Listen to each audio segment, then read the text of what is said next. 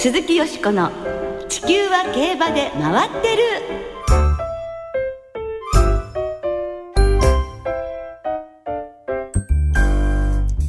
皆様こんばんは。お元気でいらっしゃいますか？鈴木よしこです。地球は競馬で回ってる。この番組では週末の重賞レースの展望や競馬会のさまざまな情報をたっぷりお届けしてまいります。最後までよろしくお付き合いください。今日ご一緒してくださるのは小林正美アナウンサーです。こんばんは小林です。よろしくお願いします。よろしくお願いいたします。11月最初の放送となります、はい。この数日間さすがに東京も寒くなってきましたね。そうですはいねもう心だけは暖かくいきたいと思います、はい。さあ今日はですねええ。ここで一つ、えーリスナーの方からはい一つい。ただきましたメールをご紹介します、はい。スピちゃん好きさんです、はいこんばんは。私は競馬好きの女子です、はい。一度東京競馬場でセミナーを受けてよしこさんと一緒に写真を撮っていただきました。まあ。それから競馬が好きになり仕事が休みの日は東京競馬場へ行きます、うん。競馬イコールおっさんのギャンブルっていうイメージを持っていたんですが、実際に行ってみたら馬が走る姿や騎手の乗る姿調教師さんや馬主さんの思いに感動して女子だけどスポーツとして応援したいという気持ちになりました。かっこいいですよね、ん。なかなか馬券は当たりませんが楽しみたいと思います、よしこさんも頑張ってくださいねといただきましたはい、どうもありがとうございます。全くあの本当私と同じ気持ちで嬉しいですね。ありがとうございます。長く競馬楽しんでいきましょうね。はいさて。今週の火曜日ですが、オーストラリアでメルボルンカップが行われ、凱旋門賞に続いて日本で馬券が発売されました。勝ったのは8番人気の地元のアルマンダン。日本のカレン・ミロティックは3番人気でしたが、結果は23着でした。はい。そして平日、そして即パッドのみでの発売にもかかわらず7億円近くの売り上げを記録したのには驚きましたね。ねえなんかほとんど知らない馬メンバーで 平日の昼間よく売れましたよねねなんか無投票がなくて最低でも2票売れてたってあ、あんな多。数なのすごいですね日本のファンは素晴らしいはい。はいそして、えー今度の日曜日には JRA の海外馬券発売レース第3弾となるブリーダーズカップフィリーメアターフが行われます。日本からはヌーボレコルトが出走予定しています。この後、たっぷりと展望していきます。ご期待ください。鈴木よしこの地球は競馬で回ってる。この番組は JRA 日本中央競馬会の提供でお送りします。鈴木よしこの地球は競馬で回ってる。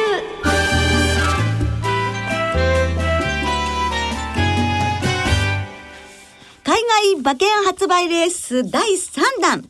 ブリーダーズカップフィリーメアターフ大展望ということで今日は日本時間6日日曜日の早朝にアメリカサンタニタパーク競馬場で行われるブリーダーズカップフィリーメアターフの展望をお届けしてまいります。日本からは武豊騎手騎乗でヌーボレコルトが出走予定しています。はい。JRA の海外馬券発売レース第3弾です。JRA のインターネット投票によりレース前日の明日土曜日の夜7時30分から発送時刻日曜日の午前4時43分の4分前4時39分まで馬券発売が行われます。はい。好調だった凱旋門賞そしてメルボルンカップに続くこのレースの売り上げにも注目が集まりますよね。そうですね。それではここでゲストをご紹介いたしましょう。おなじみ海外競馬評論家、サラブレッドインフォメーションシステムの奥野陽介さんです。こんばんは。こんばんは。よろしくお願いします。よろしくお願いいいたします。またね、今回も頼らせていただくわけでございますけれども、JRA の海外馬券発売ですが、ここまで2回行われましたが、予想以上の売り上げで、奥野さんはどのようにご覧になられてますか？やはりあのーまあいろいろあのー広報活動が徹底してですね。えーファンの方も割と買いやすかったんじゃないかと思いますね。で、まあメルボルンカップはまあ即パッドだけという、えーまあ、割と不利な条件だったんですけれどもそれでもまあ7億近く売れたわけですよね、はい。やっぱり日本のファンの方すごいですね。本当ですよね平日のお昼でもね。はい。さあそれでは、はい。ブリーダーズカップフィリーメアターフの展望に入っていきましょう。はい。牝馬によります芝の2000メートル戦今年は13頭が出走を予定していて日本のヌーボレコルトは大外13番ゲートからスタートします。はい奥野さんまずあのこのレースがどんなレースなのかというのを教えていただけますか？えー、とこれはですね、えー女馬牝馬の限定戦で芝のレースと、昔ブリーダーズカップというのは芝のレースはブリーダーズカップターフ、えー、それで牝馬のレースはブリーダーズカップディスタフ。と、はい。まあそれしかなかったんですけれども、ええ。ーそれではちょっと牝馬にかわいそうだというんで、えー牝馬限定の芝の 2,000m 戦と。いうことですね。でこれあのサンタアニタの 2,000m というのはちょうど、えー、なんていうんですかねそのコーナーの外にもう一つシュートがあってシュートのコーナーの途中からスタートするんですね。最初あのカーブいきなりカーブになりますんで、ええまあその辺ちょっとこなすのが難しくて、なおかつシンボルルドルドルフの時であのご記憶の方もいると思いますけれども、ええ芝の切れ目があるんですよね。そうですねあの辺をうまく克服してもらわないと困るなと思いますね。全体的にそのコーナーっていうのはどうなんですかきついんですか？えーまあアメリカのコースですからあの小回りなんですけれども皆さんあ皆さんっていうか、まあ、どの馬もスピードに乗ってきますんでね、あのまあよほど不器用な馬でない限りあのそう、えー難しいコースあのコースではないとは思います。はい。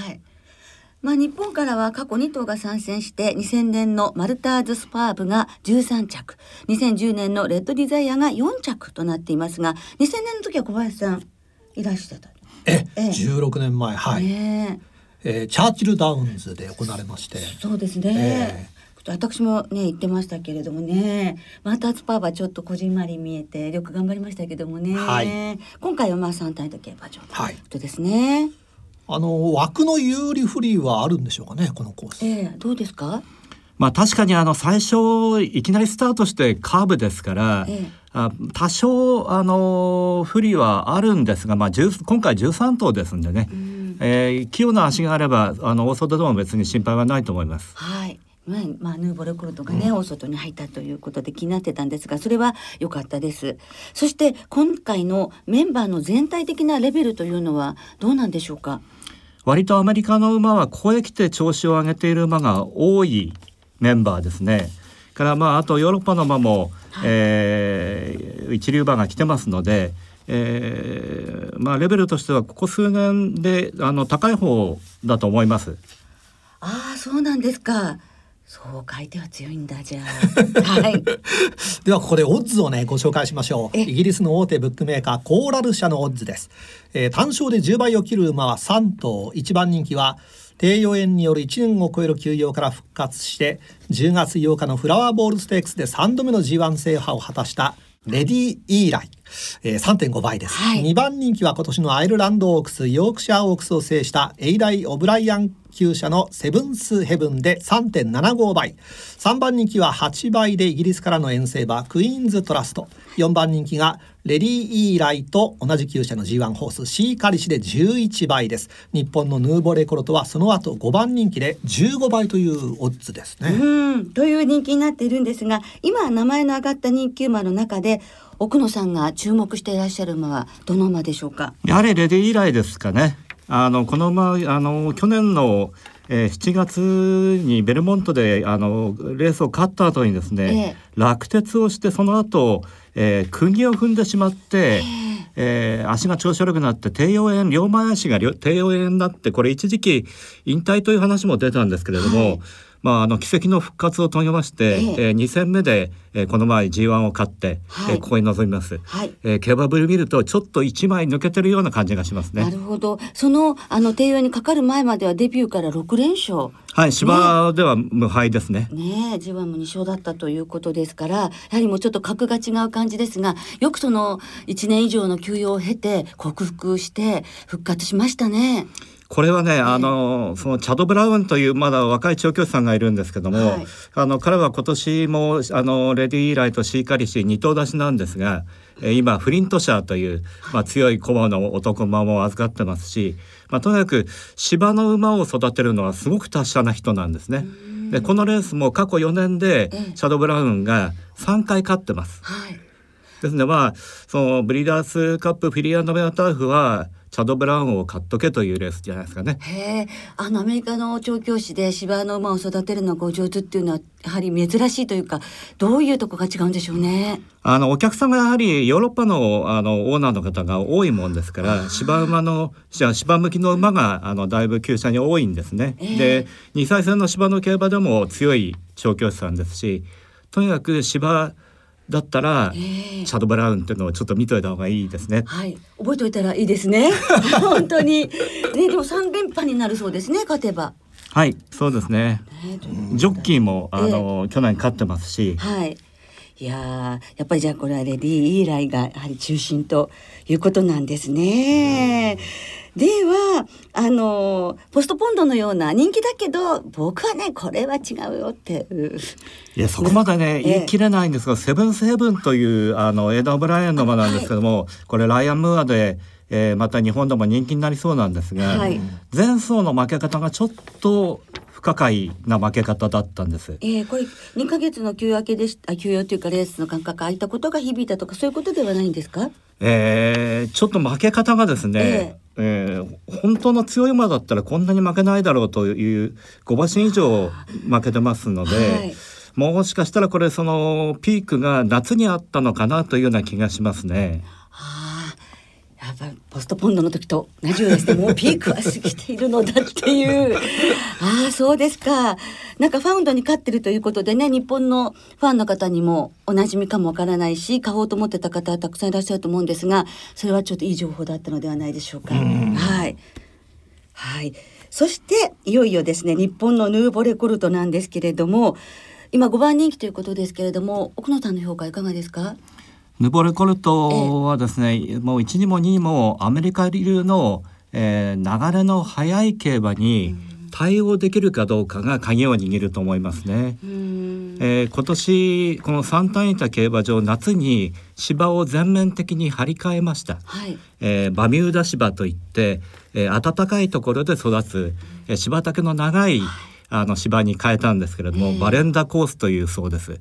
えー非常に足に絡みついて、えー力がいるあの芝だそうです。まあその代わりまあ時計は割と早いんですけれども、えーどうしてもその後ろから一気に来るという馬は難しいと。逃げ先行有利の馬場になってるみたいです。ああそうですかまた慣れてないっていうところがね気になりますよね馬場にそうですね。そうい場初めてですもんね、えー大そうねどうでしょう？どうでしょう？それこなせると思いますか？能力的にはね足りるとは思うんですけれども、はい。やはりアメリカというのは特殊な国ですので、まあ、他の馬はあのラシックスという薬を使ってきますし、はい。まあ、スパイク鉄も履いてきますし、ええ。まあ、そういうことの,、まあ、あの経験がヌーボーレコルトはありませんのでね、えまあ、あのある程度射程圏に入れて直線まで来ればという感じでしょうか。うん。あの竹豊騎手はご自身がサンタアニタにもう長いこと、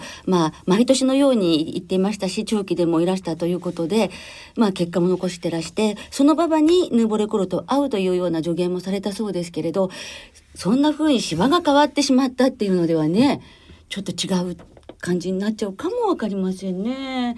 でも精神力の強い馬なのでね期待したいと思います。はいはいさてその他あの人気のないところで穴馬ならこれといった馬がありましたら奥野さんにね教ええていただきたいんですが。あアダマというんではないですがあの僕はあのレディー以来と、えーまあ、近い評価でアベンジという馬を評価してますこれ地元の馬なんですけれども、えー前走初めて 2,000m 走りまして、はい。まあ、血統的に 2,000m 長いんじゃないかと言われてたんですけれども楽々こなして、えー速いラップで逃げてえ1分58秒台で、えー勝ちました。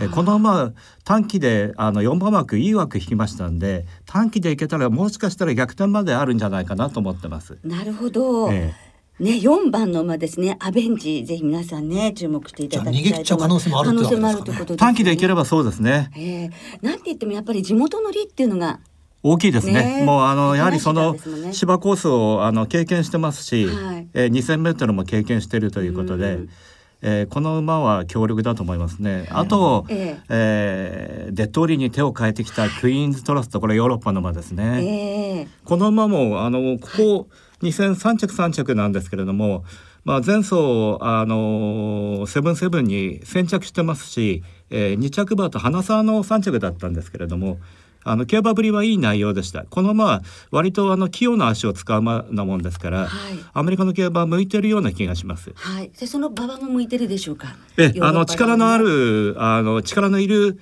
馬場には向いてる馬だと思いますね。はい。ではぜひ皆さんクイーンズトラストそしてアベンジ注目していただきたいと思います。はいはい。ということでそれでは奥野さんの現時点での馬券の狙い方買い方を教えていただけますか？はい、あの一応はあの三連単の二等軸の、えー馬券をいつも買うんですけれども、はいまあ本命のレディーイライと、はいえー対抗アベンジにしましたんで、はいレディーイライアベンジを二等軸にして、はいえー三連単のマルチ、はい。えーそれとまああのよしこさんもあの好きなクイーンズトラストはい。これを単派な評価にしましたので、えええー本命レディーイライとクイーンズトラストを二等軸にして三連単のマルチというのをあバラバラと買ってみようかなと思ってます。はい。ということでぜひ皆さん参考にしていただきたいと思います。これでかなり儲かるんですか？奥野さんの買い方だったらもう。あの今日の時点ではものすごい儲かることになってます。じゃあまたあのズバリですねセブンスヘブンが飛んだ時とかそういう時に またゲストに 素晴らしいということでお越しいただけたらとはい思いますけれども、ね奥野さん今日はお忙しい中どうはいもありがとうございました。ありがとうございはい参考にさせていただきます。以上ブリーダーズカップフィリーメアター風の展望をお届けいたしました。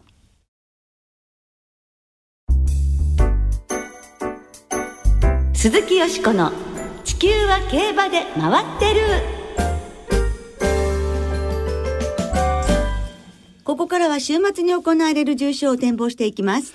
今週は土曜日に東京で京王杯2歳ステークス京都でファンタジーステークス。日曜日に東京でアルゼンチン共和国杯京都で都ステークスが行われます。まずは東京で行われます。芝2500メートルハンデの G2 アルゼンチン共和国杯を展望していきましょう、はい。さあまずは今週もデータチェック。美しいという言葉僕のためにあるんだな。過去10年の一番人気の副勝率は 50%3 連単の平均配当は13万3000円。うちのパパ偉いんだぞ。穴党だぞ。年齢別に見ると4歳馬の副勝率が35%この10年で7頭が優勝していて4歳馬優位は揺るぎません。ハンデは重い方が好成績で55キロ以上だと副勝率 24%54 キロ以下だと8%しかありません。また決め手のある馬が優勢で前走で上がり3ハロンの時計がメンバー中4位以内だった馬の副勝率は31%あります。今の世の中で物を言うのはお金だよ。それに頭とルックスとモンドインテロさ。大関スネ夫でした。えすスネ夫君に登場していただいたわけですけれどもドラえもんの。はい、はい。ねあのスネ夫さんの声の肝付金田さんがお亡くなりになったということで、ちょっと忍んでご登場いただきました。はい。ということで大関さんでしたがさあ、ねえモンドインテロということでございましたね。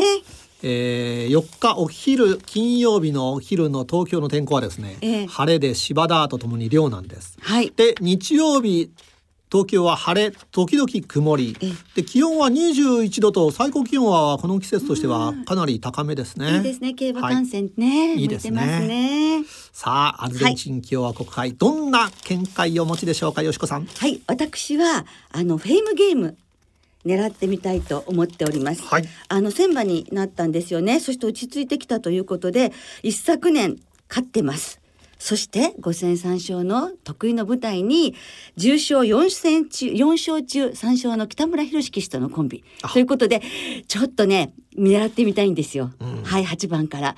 ここから人気の4頭に流します。モンドインテロアルバートシュバルグラントボルシェーブと、えーこの4頭に生まれんとワイドで行ってみます。はい。はい小林さんは？は？い、はい。えー私はですねまあ今週も堀厩舎アルバート堀厩舎に期待したいと思います。はい、はい、戸崎さんですしね。はい。さあ続いて同じく東京で行われます2歳馬によります芝1400メートルの G2 京王杯2歳ステークスを展望していきましょう。こちらもまずデータチェック。この京王杯2歳ステークスはデパートで買ったんだぞ。高かったんだぞ過去10年の一番人気の副勝率は 40%3 連単の平均配当は18万3000円。うちのいとこすごいんだぞ。穴党だぞ。誕生月が早いほど好成績で1月生まれの副勝率は 36%2 月生まれが 27%3 月以降生まれは15%前後にとどまっています。牝馬が苦戦していて29頭が出走して3着以内は1頭しかいません。また前走500万条件で3着以内だった馬が活躍していて副勝率は25%あります。悪いなこのゲーム3人までしかできないんだよ。誰か1人ディバインコード帰らないかな。大関スネ夫でした。うっしゃっしゃっしゃっしゃっしゃっしゃっしゃっしゃっしゃっしゃっしゃっしゃっしゃっしゃっしゃっしゃっしゃっしゃねもうこのゲーム3人しかまでしかできないってね 本当に感じが出てましたけど。デパートで買ったデパートで馬券が買えるようになるといいですね。いいですね。ねえぜひやがてそうななるかもしれませんね。はい。はい。さあ京王杯2歳ステークス。よしこさんどんな見解になりましたでしょうか？一番応援したいなと思ってるのが大外ですけれども13番のモンドキャンノですねはい。2月8日生まれっていうところはいいですね。データに合っていますよね。ここから行きたいと思っています、はい。それから同じ8枠のレバンテライオンですね。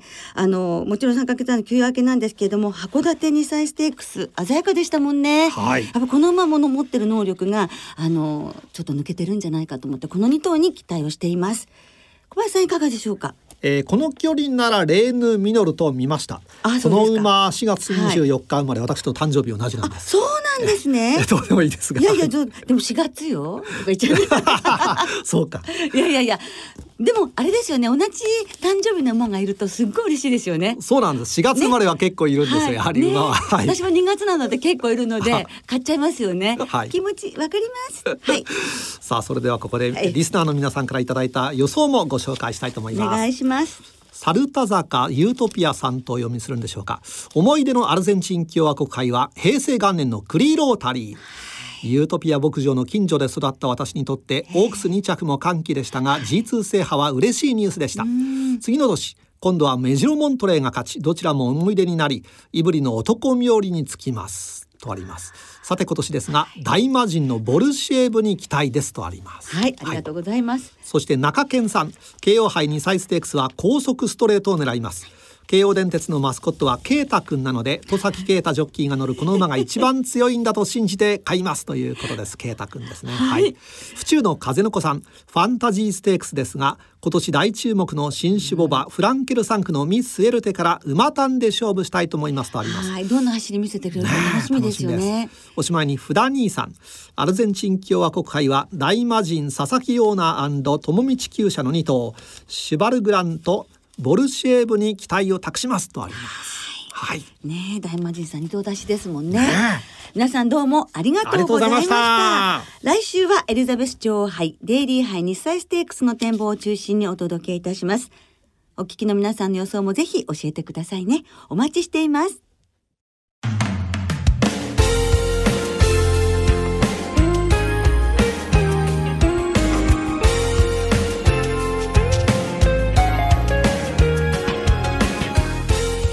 そろお別れの時間となりました。今週末は東京京都そして開幕週を迎える福島の三条開催です。土曜日の東京競馬場お昼休みには競馬学校騎手課程33期生たちによる模擬レースが行われます。来年3月のデビューを目指す騎手の卵たちの手綱さばきをぜひご覧ください。楽しみですね。ね。はい日曜日の東京競馬場アルゼンチン共和国杯当日はアルゼンチン共和国独立200周年を記念した2016年度の世界チャンピオンらによるアルゼンチン単語ショーや物産展が行われます。いやアルゼンチン単語踊れたら素敵ですよね。かっこいいですよね。アルゼンチン単語ショーは最終レース終了後パドックで行われます。はい。そして開幕週の福島競馬場日曜日には今大注目のダンスボーカルユニット両ガのイケメン5人が来場。お昼休みにミニライブそして当日のメインレース道のくステークスの表彰式プレゼンターも務めます。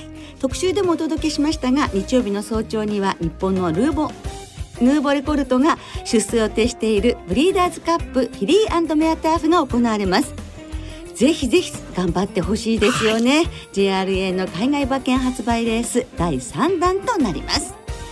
では週末の競馬存分にお楽しみください。お相手は鈴木よしこと。小林でした。また来週元気にお耳にかかりましょう。鈴木よしこの地球は競馬で回ってる。この番組は JRA 日本中央競馬会の提供でお送りしました。